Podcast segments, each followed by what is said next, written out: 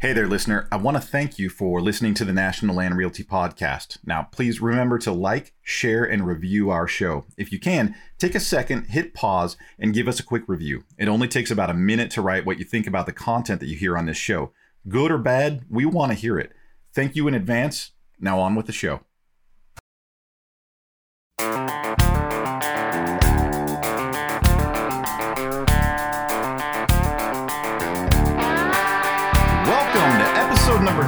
19 of the National Land Realty Podcast, where we discuss all things land. Our goal here is to inform, educate, and entertain those of you who own land or are interested in the buying and selling of land throughout the United States. My name is Mac Christian, and I am the Chief Marketing Officer here at National Land Realty. I'll be your host for this episode. Now, in this episode, we'll be discussing metal and steel pole barn buildings with Dan Nyberg of Morton Buildings. Now, we never expected to talk for over an hour about pole barn buildings, but this interview was extremely informative. The information that we cover is extensive and valuable. If you're trying to learn more about pole barn construction, Dan has been with Morton Buildings for over 30 years, and he knows everything that there is to know about this type of construction. We review price, build types, paint, and warranties on Morton products, as well as competitor products. Now, sit back and enjoy the show.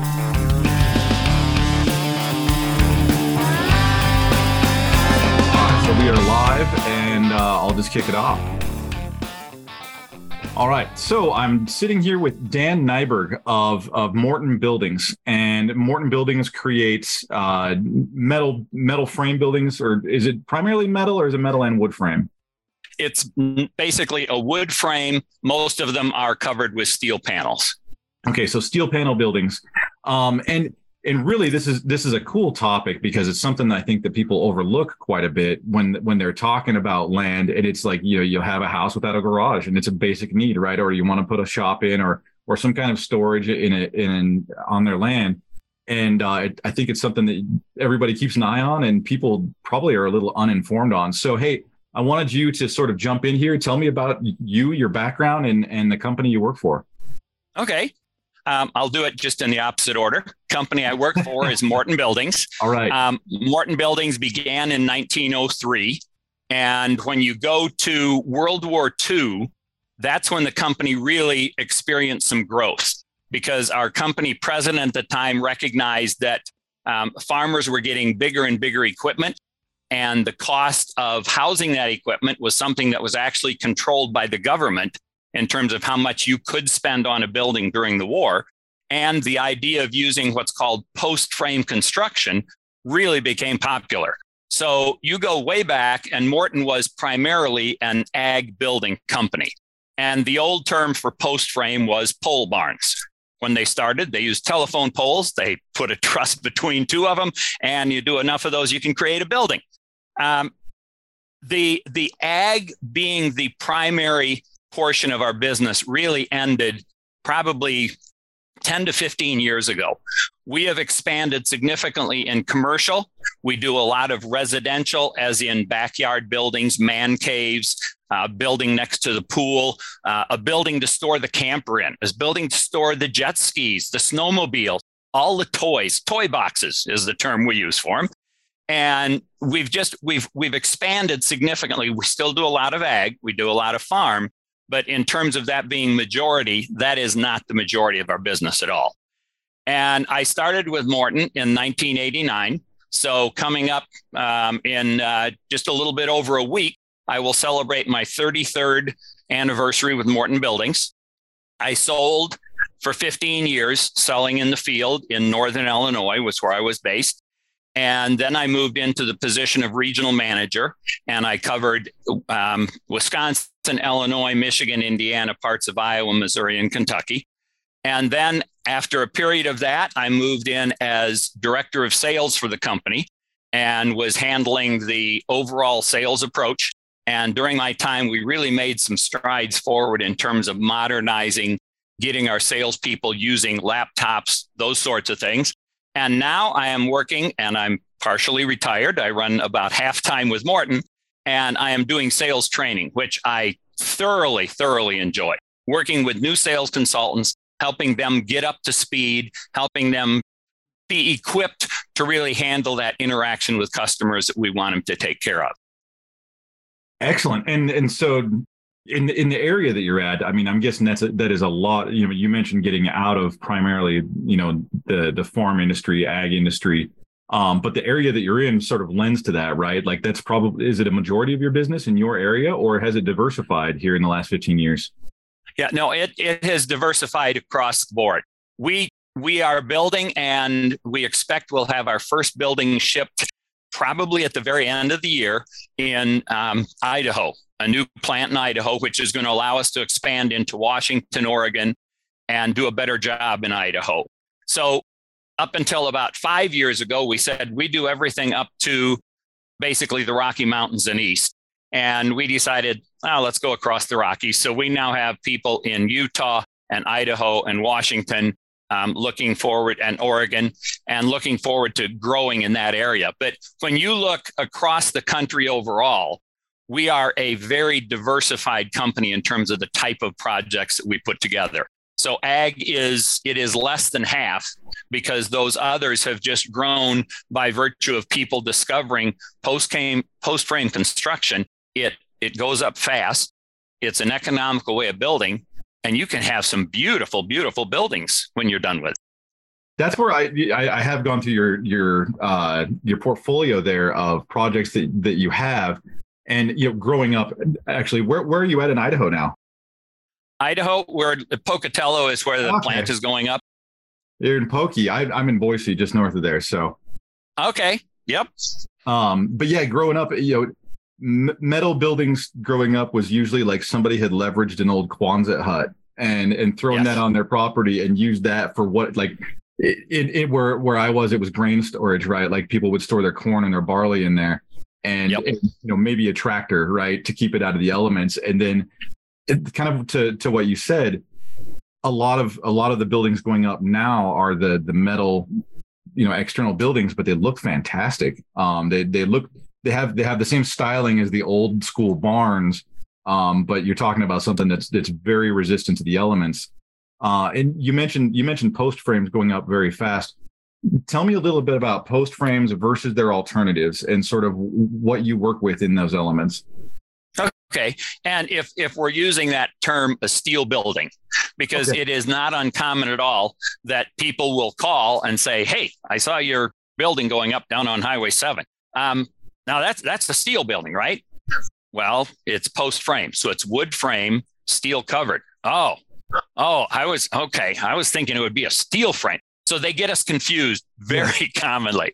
So post frame construction, we are going to use in most cases, builders today use a laminated column.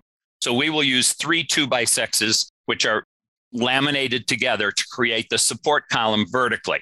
You're going to have one of those on each side of your building, which supports the truss that goes across between them. You put those truss frame assemblies, two columns and a truss, you stack those up, and your spacing between is really going to be dependent on engineering. Um, you're in Idaho. If you go very high elevation wise, we may be down to six feet on center. We may be four feet on center because as you get to high, correct, your yeah. snow load elevation, your snow load really goes up.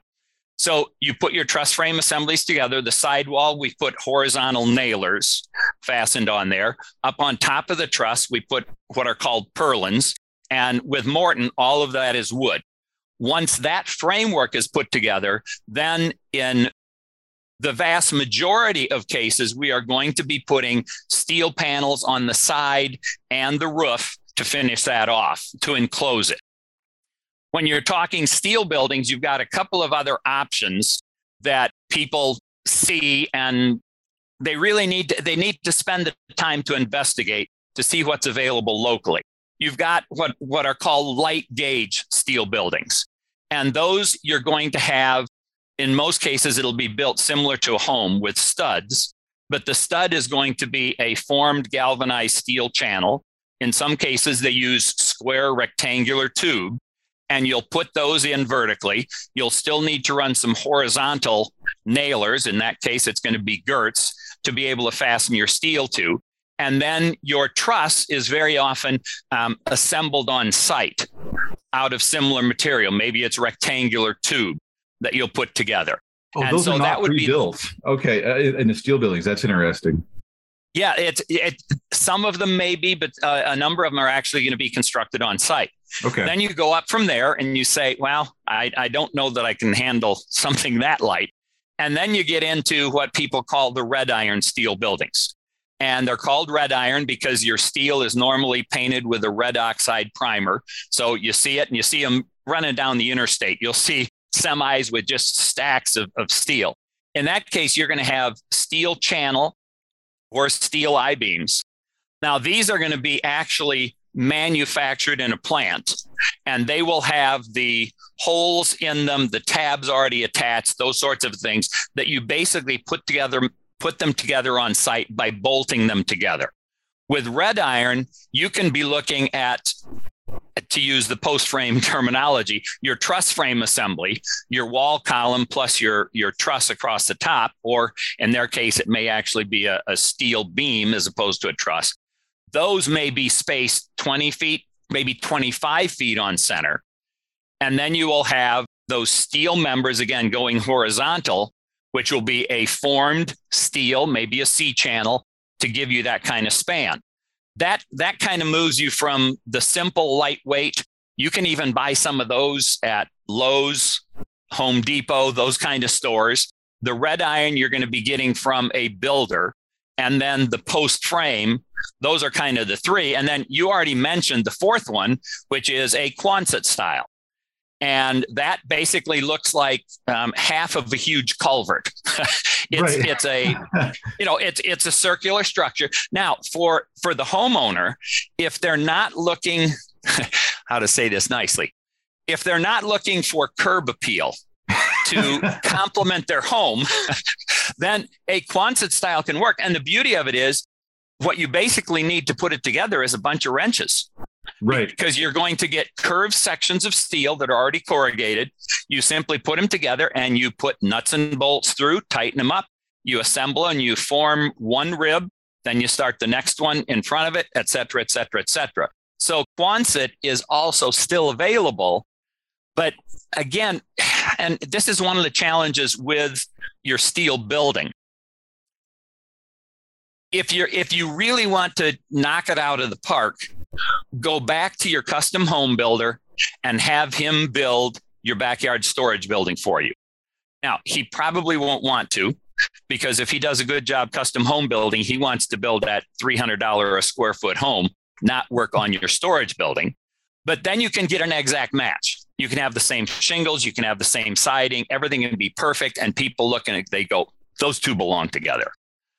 What we encourage people to do is to think in terms of complementing.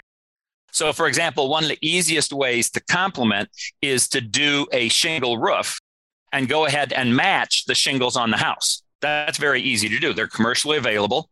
You put the shingle roof on. Now, you want zero maintenance because you don't want to be out having to paint, touch up, take care of a, an accessory building. Go with a steel panel, get a complementary color, I, I sold one building one time and I was absolutely amazed. Husband and wife were doing a stall barn and the wife is looking through the colors and she goes, Oh, perfect. That's it. That's the color. That's color. That's what my front door is going to be. Okay. So you, you want the color of your building because it matches your front door. Yes. And it was a full brick home. So there was very little color. Right. And she was looking at, I'm going to paint that front door. It's going to be that that rich green, and that evergreen is perfect. That's what I want. And it did look beautiful. It was an evergreen wainscot, evergreen trim with ivory above it, and tying in with the house, it looked great. So we encourage people to think in terms of curb appeal because everyone says, no, I'm never going to sell. Don't believe it. Never say never. there, there's going to come a time. And so let's build a building that will work the best. And let's build a building that complements your home well so that the curb appeal factor really pops if that time comes that you're selling. Yeah, I was going to say Quonset huts are not the prettiest thing in the world, but I did see. I, I just got back from a fishing trip in Alaska, and okay, I in a tiny little town on the coast, right? And we're we're looking for food. We just wanted to see if there were restaurants in the area because we just didn't feel like cooking. We were tired. and uh, we walk into town and there's a, a big tall restaurant there that it was painted fluorescent pink and the back half of the restaurant was a Quonset hut that was also painted fluorescent. So if you've never seen a fluorescent pink Quonset hut, I have one for you. Um, and the thing that shocked me, yeah, the thing that shocked me too was that because I, I, was looking at him like that's a Quonset hut as a restaurant. That's really unique. And we walk around the back, and I and I looked at it. It's like that. It. So what surprised me was that it looked like new construction because whenever I've seen them, they they usually have those those World War II retrofit Quonset huts. Yes and, and I noticed that this one was brand new construction. So you you kind of reflected that that people are still building those. So it, it surprised me. Yeah. Now, the one thing to consider with Quonset, if if a homeowner is thinking, I, I need this, I, I can do it, uh, my son and I can build it, we're going to get this thing done. Yeah, yeah. Your square foot of ground space does not translate into usable space because of the arch. For example, because of the arch. You're yeah. backing a, a, pickup in with a camper on the back. You're probably going to need to be at least eight, maybe 10 feet away from your sidewall, depending on the overall size of the Quonset. And so those very edge spaces, you know, if you still have a push lawnmower, you can get one of those right up to the edge. but that's going to be about the only thing that's going to fit there. So when when people are thinking, if they do think Quonset, nothing against it. They are they are serviceable buildings if you're thinking, okay, I think a 30, I think a 30 by 60 would be perfect. Usable space is going to be significantly less than that 30 foot wide when you do the Quonset. Gotcha. So I mean, I realize I hijacked the topic there because it was fun, but um, going back to what to what you guys do, and you mentioned the steel building, the light steel buildings. Um, what would what would make somebody choose between those three? And and I, and I think you kind of already alluded to the light steel. Basically, it's going to be light use, right? It's going to be something where you it's like a storage shed kind of thing. You don't want yes. to have a whole lot of weight. So so let's you know maybe go between the the uh, the what do you say the red how did red you, iron red iron yeah red iron buildings and and the pole buildings um you know what what would be sort of the driver on decision making there it's it's really it that's an interesting interesting question in terms of looking at it because partially it is a geographic issue if you go to the central us come to the breadbasket come to illinois indiana ohio kentucky missouri all through the middle, post frame construction is very well accepted. It is something that people look at and say, you know what, we ought to take a look at that. You go to the South, go to Texas, and we work very hard to gain footing there. We're doing well, but we work much harder there because in that geography, red iron's the way we build down here, boys. We just need us a good red iron building. And so as you drive around, you're going to see significantly more red iron buildings. And let's face it, you're thinking of purchasing something. What's one of the best encouragements for you? See multiple of them around and realize, you know, other people have thought this through and they they went that route. Okay, I need to, I need to look at that. So one of the challenges is red iron has been going in the south for a long time. Now, in terms of what's one of the factors comes up all the time and we talk about it in sales training um, termites you know what i don't want to do a post frame building because i don't want termites so i'm going to do a red iron building you say okay that's fair now now tell me about your home so your home is built with steel studs well no oh your your your home is wood studs yeah so your home you're not worried about termites but the outbuilding you think you are what what's it? Do you treat the home? Yeah, once a year I have termite. Okay, is there a reason you can't treat your accessory building? Oh, well, no, I guess I guess I could.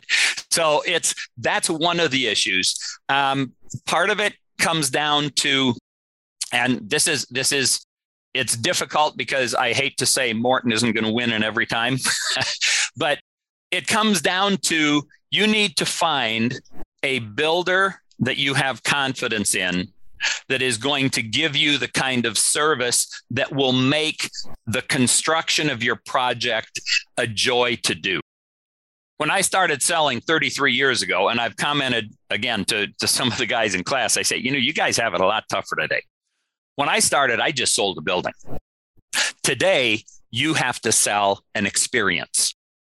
And as crazy as it sounds, people are looking for, I want to have a good experience putting up this accessory building. And so now you start talking about, okay, how quick did the sales consultant get back in touch with them? Did they provide the kind of information that helped them make a good decision?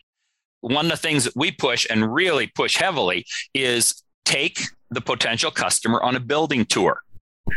Get them in your car and take them to two or three buildings that are similar size and similar use so that they can see what it's like. In your head, you can you can take graph paper and you can draw out, okay, this is how big my trailer is with my jet skis on it. This is how big my bass boat is, and this is how big my camper is. Now, I'd also like to have room for the mower. Oh, and I got that garden cart. Well, I, I, yeah, and and you draw it out on graph paper, and the biggest comment, and the second second closest is nowhere close. The biggest comment we get from people when the building is done, I should have made it bigger. Doggone it, I should have made it bigger because you you're in that battle of how much can I afford to spend? How much space do I really think think I need? And in my mind, the best way to determine that is to get in a building that someone is doing similar with and look at it and go, wow. So okay, this this is this is 30 by 45, right? Yeah. Oh, I'll never I'll never fit.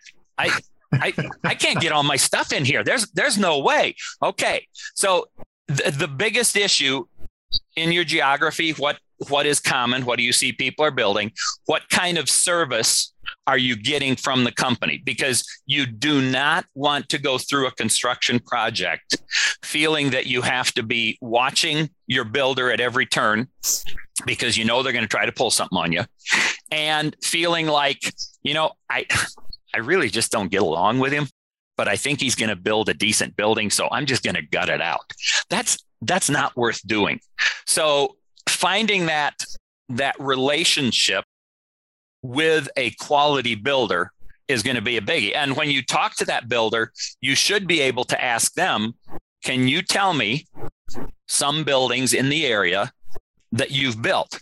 I may want to talk to one of those one of those owners. I want to know what's going on. And that's where we love to take people on a tour when the building owner is there and let that building owner talk to the prospective customer and let them talk and get so how was it like? I mean, was Nyberg any good? I mean, he talks a good line, but did he actually show up when you were building the building? What's what's going on here? So I think that's going to be a, a big part of it. Now, if if you are in an area where you have the requirement for stamped plans. So, in other words, structural plans for your accessory building. And that again is a geographic kind of a thing. You get to, to Kansas and Oklahoma and stamp plans. We don't care, build the building. It's it's much less now. Obviously, in the populated areas they have it, but it's really quite open.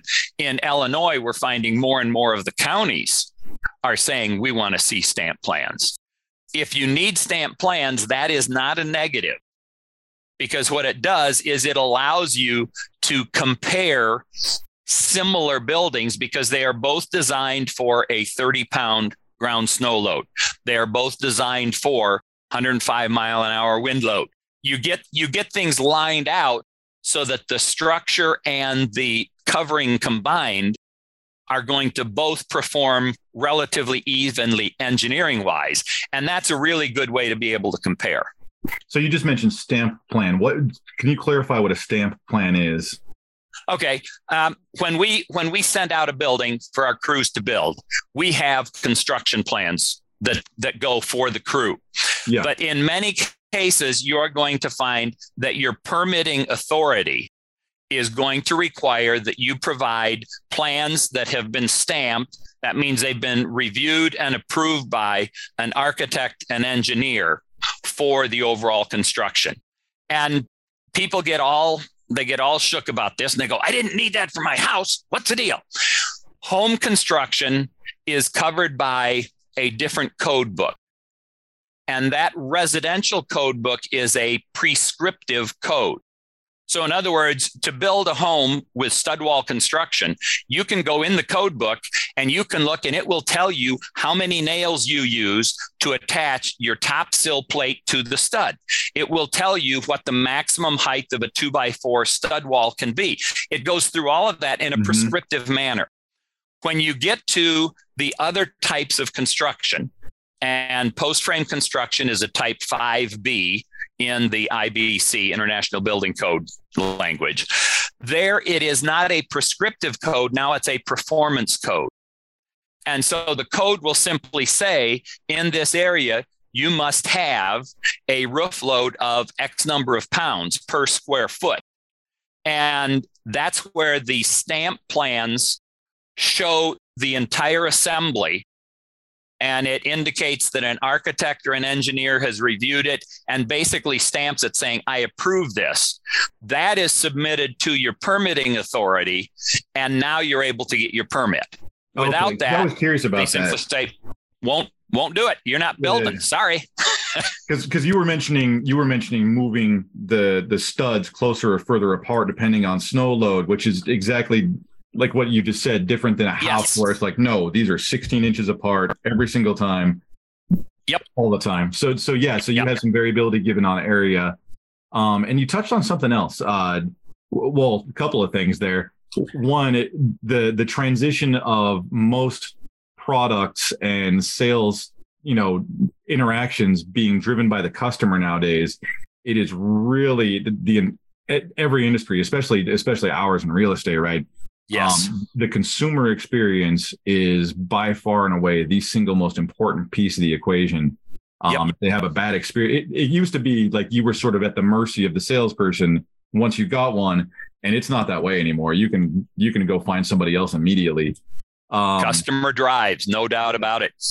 And and, and a lot of it, it's funny because a lot of organizations really have not shifted that focus to be customer oriented, and it and it hurts them in a big way. Um, but but it's it's amazing with with Morton. I mean, we're tracking in terms of okay, when was the lead received? When did the sales consultant make contact? We yes. use CRM where they have to track all their interactions.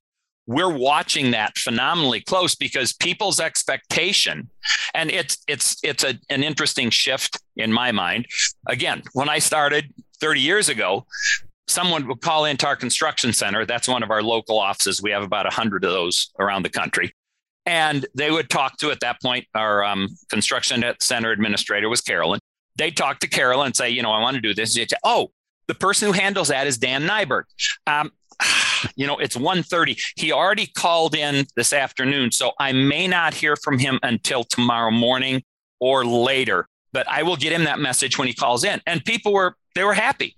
Okay, I called. You're going to give them the message. I'll probably hear from them tomorrow. We've had people who have signed up online from our website and will call two hours later. Why hasn't someone called me yet? I don't understand. I've, I, I, I got in touch with you people. Why doesn't someone get back to me? They are very, they have very high expectations. And if a company is going to survive well, where you have that interaction with Johnny Q Public as your end consumer, you have to pay attention to that in a big way. Absolutely. 100% agreed. Um, so I was going to say, if, if I'm reading between the lines here from, from what you're saying between the, the red iron and post frame construction, a lot of it comes down to your resources and your preference. Um, are there price decisions or structural decisions that could drive that? Or, I mean, I'm I'm guessing a lot of it's the same, but uh, you know, is, is there other sort of things that you would take into account? Well, one of the one of the aspects, and the steel frame people, they won't like the comment, but if you go on their websites and you look at it, traditionally steel frame has been a low pitch roof. So the pitch mm. of the hmm. roof is how steep is it? Yep. And that's normally stated in terms of how many inches of rise for every foot of run. Yeah. So you know, for a home with 412 pitch, every foot you come in from the sidewall, the roof is four inches taller. Steeper pitch is a 612 pitch. The steel frame traditionally have been maybe one half 12.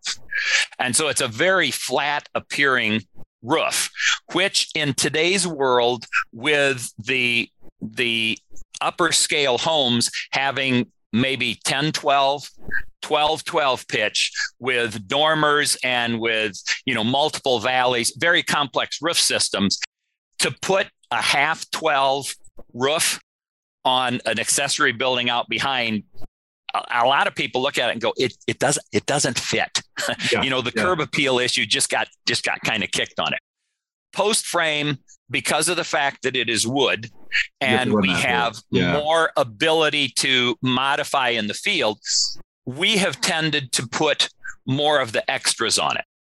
And so you'll find post frame to do a 612 or an 812 pitch in post frame is not a problem at all. Now you start matching the house a little bit.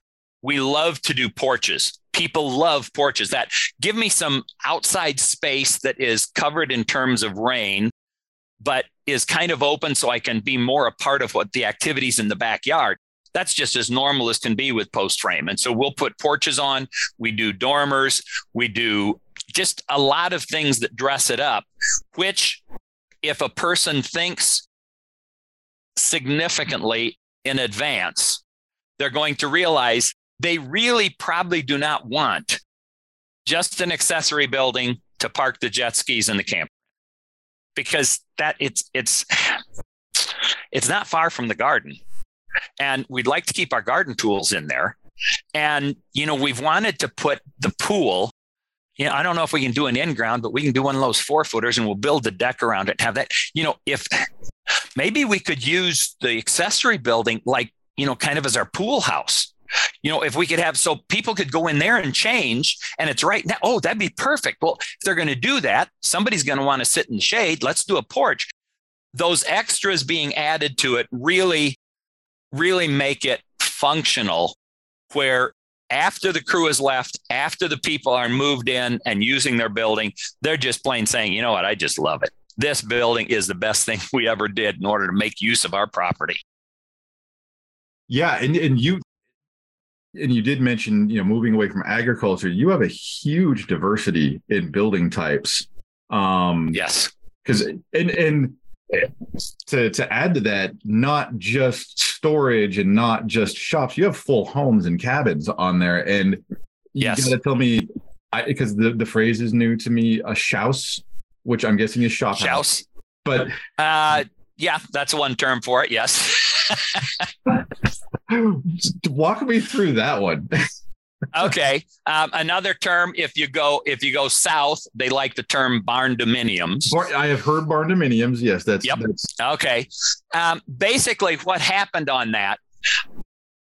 Individuals were were purchasing post frame buildings for a lot of different uses, and when you start looking at um, the ag use, it was not uncommon that they would be putting up a large farm shop. So maybe they're looking at a 60 wide, maybe an 81 wide farm shop. It's going to be 18 tall or 20 feet tall to get the height for the doors to be able to get equipment in and out. And they're putting it all together. And then they put an office in it because let's get the office out of the house. Yeah. You know, mama doesn't like all the mess we got in there. She doesn't like all the hired people coming in. Let's move that all out there. And then they say, you know, upstairs, we could we could actually put like a we could almost make an apartment up there. We we want to have a restroom in the shop anyway, so we've already got the setup for septic and water. Yeah, let, okay, let's go. And they started putting more into the buildings in terms of the way it went together. Another aspect of it, and this is an interesting one because this is where zoning now, zoning and building permits, zoning permit, building permit, two different things. Building permit deals with the structure itself in most cases. Zoning permit deals with the use of the structure. Commercial versus Can I build this? Yes. Yeah. On the property. And so in the in the Midwest, we've seen more counties that get fired up about this. People would you've got you've got your home you're living there you're in your 50s you're dreaming about retiring you buy 20 acres you got the woods out there and you want to put up a building because you know we go there and hunt and we have picnics and we just we don't want to haul everything back and forth oh you know if if we actually finished off part of it that would really be handy you know because like deer season um, I, I got to be getting up at like 4:35 in the morning to get. I'd rather stay there. Okay. And they want to do more. Now, zoning looks askance at that in many cases because they don't want to have an accessory building built before the primary residence. So oh, that's okay. where you can end up you can end up with some tension there in terms of how it gets done, which I mean, let's face it, it's reality. There are a lot of individuals who build a storage building that 6 months later develop some interior stud walls and a couple of bedrooms and a small kitchen area. So there's been a couple of drivers that got people started to do that. And recently, it's been more a situation where we have an amazing insulation package that goes into our buildings. We call it the Energy Performer. And it was developed back in the 1980s in terms of when we first started to do this. We'll use a blanket of insulation that will extend from column to column unbroken. So if we're seven, six, or eight foot on center, we've got insulation that goes column to column. We'll go from floor to above ceiling level in one piece that is six inch thick R19 insulation for a standard building with two by six columns. That energy performer developed in the 80s meets current energy codes with very, very minimal changes required. So people realize these things are really efficient to heat. Wow, maybe we ought to do a little bit more. And then they realize, you know, if we put a, a 10 foot porch and wrap it around the end and put um, Pella windows and a real nice Pella entry door, and we put, um, yeah, maybe shingle roof all of a sudden it becomes a, a very energy efficient, very minimal maintenance required structure. And that's the same as the person who bought the 20 acres and plans on retiring in another 10 to 15 years. I want it to be energy efficient and I would like it to be zero maintenance because when I go out to my property, I'm not going to spend time painting window trim. I am not going to spend time working on all these things. I want it no maintenance, but I want it to look decent. And then they just kind of started to grow in terms of the use of it. Yeah, that's the, the, the maintenance factor is is a big one for me. I mean, I grew up in an area that I I seldom saw a shingled roof uh, just because of where I grew up. It was all metal metal roof. Yep. And and now that I live, you know, in in suburbia, I'm looking at my roof that I have to replace the shingles, and it's like, man, I just want a metal. it's like so much better, so much less hassle. Um, yep. Those are very popular. It's it's a it's it's so much more useful. Um, what's you mentioned like your average residence, you know, like we're looking at ranges in residential building between like 300 and in some case 500 bucks a foot. Um, what's what's sort of the range? And I realize there's probably going to be a big range, but for one of these buildings, what's what's a general sort of rule of thumb on on you know cost per square foot on one of these? That is a really really challenging number. Really broad. Because, huh? I, I, wanted to put you yeah. down there. There we go. Yeah, we we build we build in. Um, let's let's go to Texas, but not go to the coast. Let's go to Florida, but not go way south. And so we can be building in areas where there's zero snow load you just you don't have to provide structure for snow load at all. Um, you get down along the coast, you get south in Florida, you've got wind load, wind load and yeah. there we're going to have some extra things we need to do to address the wind load on the building. And then you work your way through and you get into the midsection and you're talking 20 pound, 30 pound snow load. You get to Minnesota, North Dakota, and you're talking 60 pound, maybe 80 pound snow load. And those loads are reflected in your overall cost. So the difficulty is to pick a number and say, here's a good cost uh, per yeah, square yeah. foot. The people in Texas are going, that's ridiculous. That's crazy high. And the people in Minnesota are going, I'll take three of those. Hey, how many, how quick can I get them? Well, no, it, it doesn't work for you. right. So, so, so what, what, would be, you know, what would be a Texas and what would be an Idaho? Just because I'm thinking about heavy uh, snow load and no snow load. Oh my, you're you're you're making it difficult. You know, I can here. let you chew on that one too. Um, yes, that would be good because let me um, let me yeah, do a yeah, little bit of looking here. So, it, so right ahead. Let's continue. Another question I had is so that's so multiple questions. Do you have to have a foundation? And uh, do they do two stories? Do they do two stories? You bet. That is not a problem at all. We will do two stories. Do you have to have a foundation? That is something which is very much um, an open um, open option as far as how okay. that goes together. Because when we're talking about post frame construction, we basically put a footing underneath each of our columns. Now, we can build on a foundation wall. That's not a problem. We can do that. If someone if someone really wants to do that. I, I built seven churches when I was when I was selling. And every one of those churches I put on a foundation wall. And I explained to the people, I said, here's the deal. You need every person in this church to support this. And I guarantee you right now, there are some people who are saying we shouldn't be building a pole barn for church. We aren't going to put those things in the ground. So let's make sure that we take care of them by putting this on a foundation wall. So we can put it on a foundation wall, but the standard or more common method with post frame construction is a footing underneath each of our columns. Okay. We have a Morton foundation system that uses a pre-stressed concrete lower column and that gets set in the ground and then we pour ready mix around that to form the footing underneath each one. okay. When you are talking about the um, other style of other style of, of buildings of steel frame when you go with the lighter the lighter gauge and if you want to go for the you know the really okay let's go let's go wild here in terms of being able to do this as simple as we can you can actually build that light gauge where you're using a formed steel C channel or tube. You can build that on top of landscape timbers that are sitting on top of some concrete pavers that you use to level it up. That's not an unreal thing if you're talking a simple storage type building. Yeah. When you're talking red iron, there you're going to be one of two options. Either you're going to be building it on a standard foundation wall, or they can build where it is done on concrete piers. And a concrete pier is going to be you excavate down, you have to have the size of your footing is part of your engineering.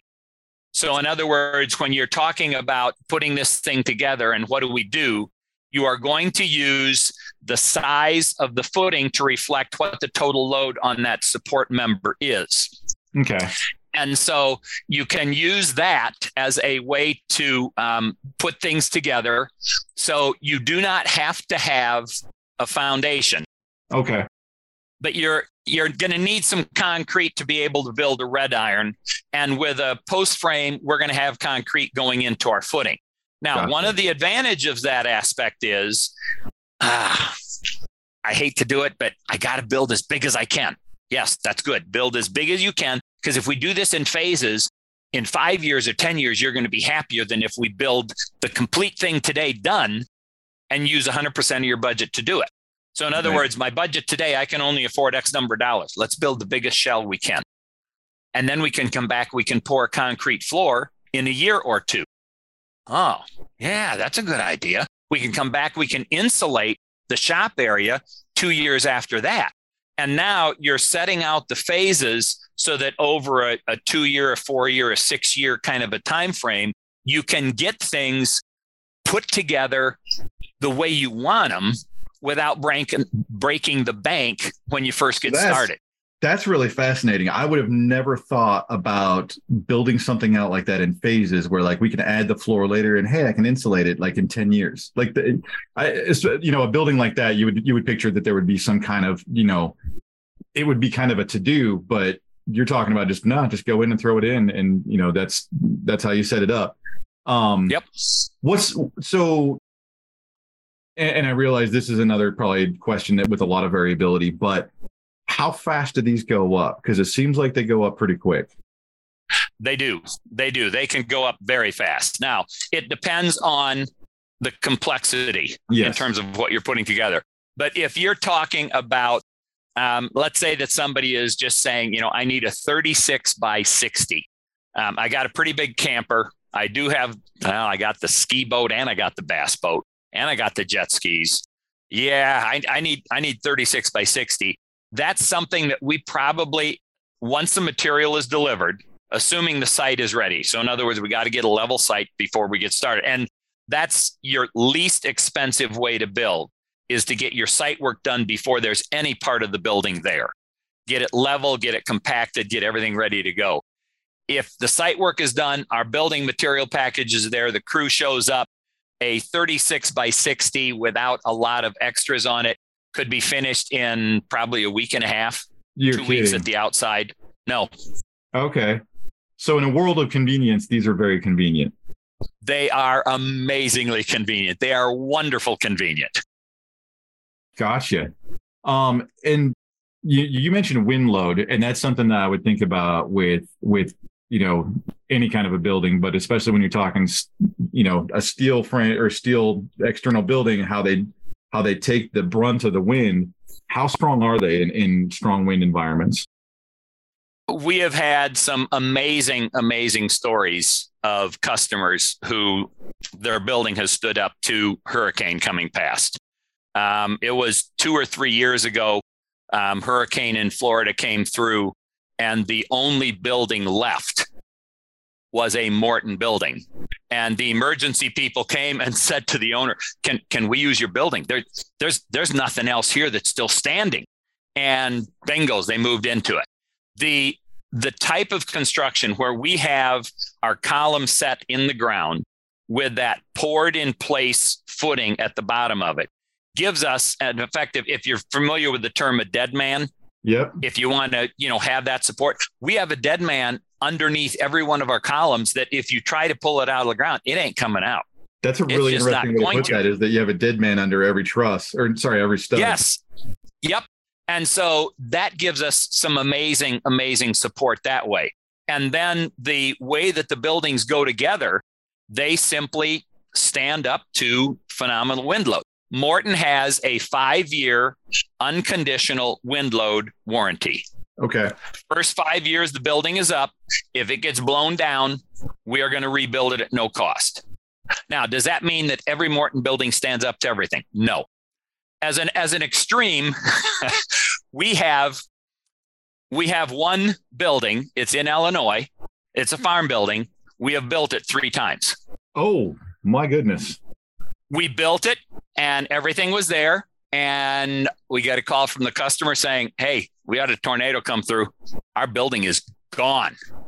We said, "Okay, um, do you want to make any changes?" Because our warranty still allows you to say, "You know what? I should have built it bigger." You're going to get Yeah, credit yeah. for the original size. But he said, "No, the building was perfect because it was like two years old." And it got absolutely flattened. And he says, no, perfect, just the way it was. So we were able to pull the original material list, run it, boom. We had the crew out there in no time, built his building for him again. About a year and a half later, got a call from the same customer. You aren't going to believe it. My building's gone. we said, have you have you considered putting this building in a different spot? Because I don't know that that's a great place for a building. He goes, no, no, that that that's it. And we came back and we rebuilt that original structure again. So it's not it's not that they are indestructible, Yeah. Yeah. but they are a very very strong building. Uh, the last hurricane that came through in Florida, we had a customer, and this is one of these that you just go, wow, this is pretty wild. Um, they went out and spent the hurricane in their Morton building. And they took video that they sent to us. And she took video out the windows and says, uh, it, That's 105 mile an hour winds right now. And I'm in my Morton building. And it was not budging, it was not moving. Now, that building was a stall barn. Yeah. So it was a horse barn, which means we had our exterior columns on each side wall. Then we had a row of columns interior middle. at the face of each of the stalls. So each that's called a rafter assembly instead of a Yeah. truss frame assembly. But now I've got four columns with four dead men. Every place I have one of those assemblies Very stable way to build. And Ah, stable. very stable way to build. and the customer just said, "Hey, it's a hurricane. I'm going to go. I'm going to my Morton building because I'll I'll I'll spend it out there." And the video is just amazing to watch because you're looking out the window and going, "Oh lordy, that'd be nasty. so you, so basically you have you have customers sending you marketing material, which is a pretty fantastic thing. It is it is marvelous. Yes. We have we have a an amazing base of very satisfied customers. When you go back and realize we have way over 500,000 buildings out there, there's oh, a goodness. lot of okay. people that own Mortons. So one thing I was curious about is the the finish on the metal. So in the, in the case of like you've got homes, right, where people yep. have done their home with this, um, what's the what's the percentage of or or what's the likelihood of color chipping or or paint finish chipping is, is that is that something that you see very often or something you should be concerned no. about or what's the no there's there's two basic paint types that are primarily used by the and morton is is kind of unique in that we roll form our own steel panels. Most of the builders are going to buy steel panels from a steel service center because it's just it's it's a lot of work to roll form your own steel. And so those steel service centers and so forth, it is very common that they will use silicone modified polyester, SMP, silicone modified polyester. That was the standard paint years ago for any of these buildings. In today's world, there is a 70% polyvinylidene difluoride, PVDF. So SMP and PVDF are kind of the two paints. And your 70% polyvinylidene difluoride is a paint which has phenomenal gloss retention and color retention. They simply don't fade quickly. Okay. And you think about, okay, so how big a deal is fading? And it's interesting. We have people who, again, they're they're trying to justify I don't know that I can afford a Morton, so I'm going to go this other route, and I have to make myself feel good about it. Um, you know, I'm not worried about fade because the whole building's going to fade at the same rate. You know, right. it, it, who cares if it fades a little bit because it's all going to fade the same. You say, okay. And so that, like that oak tree, if, if a big branch comes down and you need to replace one roof sheet and two side sheets, what do you think about fade at that point if it's 20 years down the road? Oh, oh yeah, that's a bigger deal. or doing building additions. It's not unusual. People will buy a building and then say, "Oh shoot, I should have made it bigger." Can can you just give, give me a price? at add thirty feet onto the end of it. I just I just need this building bigger. And when you're doing that, especially with residential, which you know is primarily the type building you're looking at, the you know the storage building, the man cave, the accessory structure, you really don't want to have two different colors right out there the original 60 feet plus that additional 30 feet and so the polyvinylidene difluoride is a an excellent excellent option for that kynar trinar Fluropon there's a number of trade names for it that are all equivalent paints and it's interesting because the majority of the steel centers supplying a corrugated steel a formed steel panel will offer both. They will offer the SMP, siliconized modified polyester. They will also offer, and they will clearly state, it is a better performing paint, the polyvinylidene difluoride. So if someone's looking, they should check with their builder to say, do you offer, I don't know how to say it, but it's PVDF. Can I get that for my paint? And that is going to give you a much better performing paint. Our paint awesome. is warranted for 35 years in terms of peeling, checking, fading, chalking, and the appearance of red rust. And so you can get very good performance on steel panels. And you mentioned that you you the the Morton roll forms their own steel. So is it is it is is the company fully kind of vertically integrated? Are you producing a lot of the materials that you build with, or or is it? Yes. Okay. Yeah, we we have we have production plants for the building material package: Gettysburg, Pennsylvania, Cullman, Alabama, Morton, Illinois, Winfield, Kansas, Spencer, Iowa, and then our new one in Pocatello and we will manufacture the columns. We create the laminated columns. Our Morton foundation system, that concrete lower, is only done at one plant, and that's in Morton, Illinois. But we also manufacture our trusses, put those together. Um, we send out the the purlins, we send out the nailers, And then the beauty of it is when we're sending out our steel, we are going to roll form to the one half inch length. If you are doing a, a given building and you're buying from a steel service center, you're going to need to get whatever length steel they stock because they're not going to they're it would be expensive for them to order in special steel for one building right. so that's going to be a little different so we we send ours out and the steel is cut to one half inch so 21 foot two and one half inches is not at all uncommon for us to be able to produce a steel panel like that so one it's a way to curb waste but two it's a way to qa pretty much everything that you guys put out you can make sure that you're putting out quality steel as opposed to somebody else who's just when you build something, you just buy trusses and you're hoping that the truss facility put it together in a good way. You've yep. got everything dialed from a manufacturing standpoint and people know exactly what they're getting. That's a really unique situation for, I think, especially a builder. You see it, you see it with, with some of the prefab log stuff. You'll, you'll yes. see that kind of stuff or, yep. you know, any, any of the modular or prefab stuff, you can see some of that but a lot of them are still outsourcing. And it's not like they're making the logs, right? So yes, you're making your own. You're making your own stuff there. That's a really unique situation. That's cool. And that's that's part of the reason we can give the warranties we give with confidence.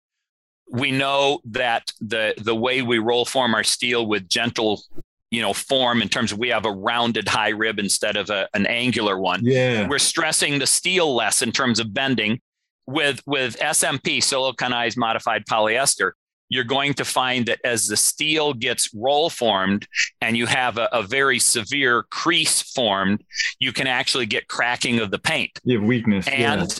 A, weakness. And the bottom line is if if most people never see them, but if you would see the warranty from that steel panel supplier, they will slay, say something to the effect of slight cracking or crazing on roll formed edges is standard and is not ground for warranty coverage. So we use a different base steel. Ours is not full hard steel, it's commercial steel. And then the way our panel is formed, it takes care of it. We have the five year wind warranty, we have the 35 year paint warranty, and we give a 50 year snow load warranty on our Morton buildings. You put a building up, if you can get enough snow on it, that it collapses, it fails due to excessive snow, we're going to rebuild it in the first 50 years. That's kind of unusual in today's world. it is. It really, really is. I mean, because you know, coming from where I think a lot of people's first thought when I think of metal building or steel building, it's it is like that Quonset hut or we always called it Texas siding, where you just picture like corrugated metal like slapped on the side of a building. Yep. Like you, you have those yep. pictures, and and but like no you're talking about a fully customized warranted solution that's that's bomb proof and they, they can go out into the elements it's a really unique really unique product um did, did you have any luck on pricing okay on pricing here. i get to put you let on the spot now let me put your feet in the fire here yep um what what i have we have as part of our overall um, setup um, we have some low to high numbers, which our commercial group puts together when they're dealing with someone and they need some starter numbers in terms of what should yes. I be working yeah. with here. And so, for example, um, commercial equine, we say you're going to be on the low end 120, on the high end $165 a square foot. That's going to be an equine setup for commercial. There's going to be stamp plans, everything yeah, else yeah. included in that. If you are talking about a warehouse, very similar, 125 to 150 dollars a square foot. For residents, for homes, we say you need to be thinking 240 to 280. That's with a lot of chachis in it. Right. That's right. with a lot of extras. Um, for a garage, 125 to 150. If you're talking about just the basic shell itself, and someone saying, you know, I'm going to do the concrete later. I just want to get something up that I can park my stuff in, have it undercover, have it under lock and key. I'm going to say you probably are going to be coming in at about one half of that garage number. Okay. Um, you're going to be 60 bucks a foot. You may be able to do it for less than that, depending on how close you are to the construction center, what kind yeah. of snow loads, everything else you have. Well, and and the one thing, and that's mostly informational, especially for anybody listening, so they can plan a budget. But the one thing that somebody yep. can't do is listen to those numbers and come in there and say, "I heard it was this price," because it depends on exactly like what you said, manufacturing nearby, um, yep. you know, materials cost at the time, and then what kind of things they added. Like you can't you can't throw up a palace and then demand 60 bucks a square foot but it does you give a range and i appreciate you i, I appreciate yep. the fact that you responded to me putting you on the spot for that hey we'll we'll try to give a number that's somewhat usable anyway Perfect. Well, hey, um, you know, I, I, had you budgeted for an hour, um, and I want to be respectful of your time. I try not to hold people hostage here too long. So, um, you know, it's been very through. enjoyable talk. I agreed, agreed. Um, tell me how how do people get a hold of you? How do they initiate contact? And what's the best way to do business with with Morton Buildings? The the simplest way in terms of putting things together is to go to our website, mortonbuildings.com, buildings plural, all one word. And on there you can fill out a contact form. And the way that works, full disclosure in terms of people understanding how that works, we have a group that is the first responder to that. Mm-hmm. Because when you're talking about leads coming in from the website, some of them are quality leads. And by quality, what I mean is they are actually in a position to make a purchasing decision. Um, an example of a non quality lead from a sales consultant's perspective. well, somebody that says, um, My husband is thinking of retiring in five years we're looking to buy some ground and we just want to have a budget number for what a storage ah, building would cost. I gotcha. We know what we could spend. Okay. We have a group that takes those and goes through and gives them those general numbers. So you they will like give a them department. Yes. That's that amazing. will handle it. Now, if you are, let's go back to that quote, qualified buyer. So now you talk to this first person who gets this lead and you say, okay, um, do you have ground? Yes, I do. Okay. And have you talked financing at all? I've talked to my bank. I believe I'm set. I've got an idea of what I could spend. Beautiful. When are you thinking of building? I'd like to build, well, man, it's October. Uh, maybe next spring, but I'd like to get it up relatively soon. That's going to be considered a qualified lead. That will yes. go directly to the sales consultant. So what we're doing is our sales consultants, the number of leads we've gotten in the last since I hate to even bring up that term pandemic, oh, but yeah, when everybody yeah. was locked at home and uh-huh. just went nuts online, the number of leads we've gotten has gone through the roof. It's astounding. And so if we're passing all of those to sales consultants, they end up not being able to spend the time with the qualified lead they yes. should spend. So we developed another department saying we need to handle leads. We need to give that tire kicker the information they need so that they can feel like, hey, I called Morton, I got good information. This is good. This is good. And we also need to take those people who are in a position to make a purchasing decision, and we need to get them to a sales consultant right now. And so the best way is to go to the website, fill out the form there, take care of it. The other option, and realize there's a number of people that take this, we have 100 plus construction centers scattered around the US. On the website, you can go to locations. You can simply put in your zip code or your location. It is going to show you which construction center would service your area. And if you look at that and you say, well, shoot, that's 18 miles from here. I just as soon drive to the construction center.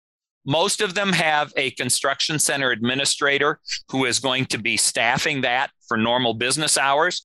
You could feel free to stop. You can pick up brochures. The majority of them, not all of them, the majority of them are in a Morton building. And so you can kind of see what it looks like there. And there they will put you in touch with the sales consultant. Now, full disclaimer if a sales consultant is sitting in their construction center waiting for someone to walk in, I want to kick him in the rear and say, you need to get out and do your job.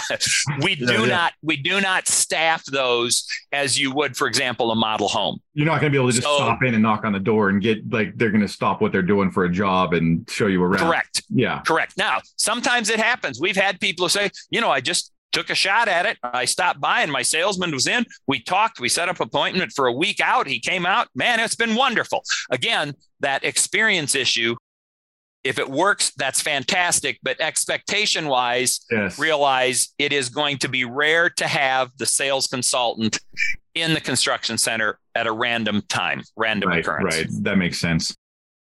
Well, Dan, I can't I can't express enough how much I appreciate your time, and I feel I I feel like I I learned more, much more than I thought I would in a short amount of time. I'm like, wow, that was a lot of information. So I'm I'm absolutely appreciative of, of well, the thank you. willing to spend, man. I was very happy to do it. I 33 years talking Morton buildings. I was in the Badlands two weeks ago with our daughter, son-in-law, and their six kids wearing a Morton Buildings jacket, and we are on a hike back in the middle of the Badlands. There is nothing anywhere close, and a guy goes, oh, Morton Buildings. and we stood and talked Morton Buildings for about 15 minutes. My wife is now used to it, realizes that's just the way life is. That's the way it happens. She married into but it. I am I am very happy, very happy to talk about Morton. And I thank you for the opportunity to uh, to spend this time with you. I hope that your target audience gets some good information that will be valuable for them.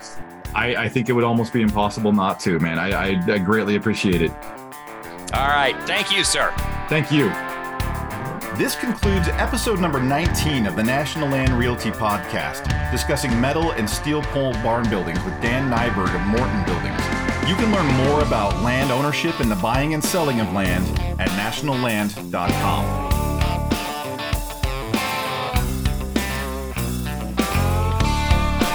Quick reminder please like, review, and share our show. Our show doesn't get found if people don't talk about it and hit that like button. So, if you found this show valuable, others will too. Make sure to share it. As we get reviews, we'll share them on the podcast. Now, thank you again, and we'll see you next time.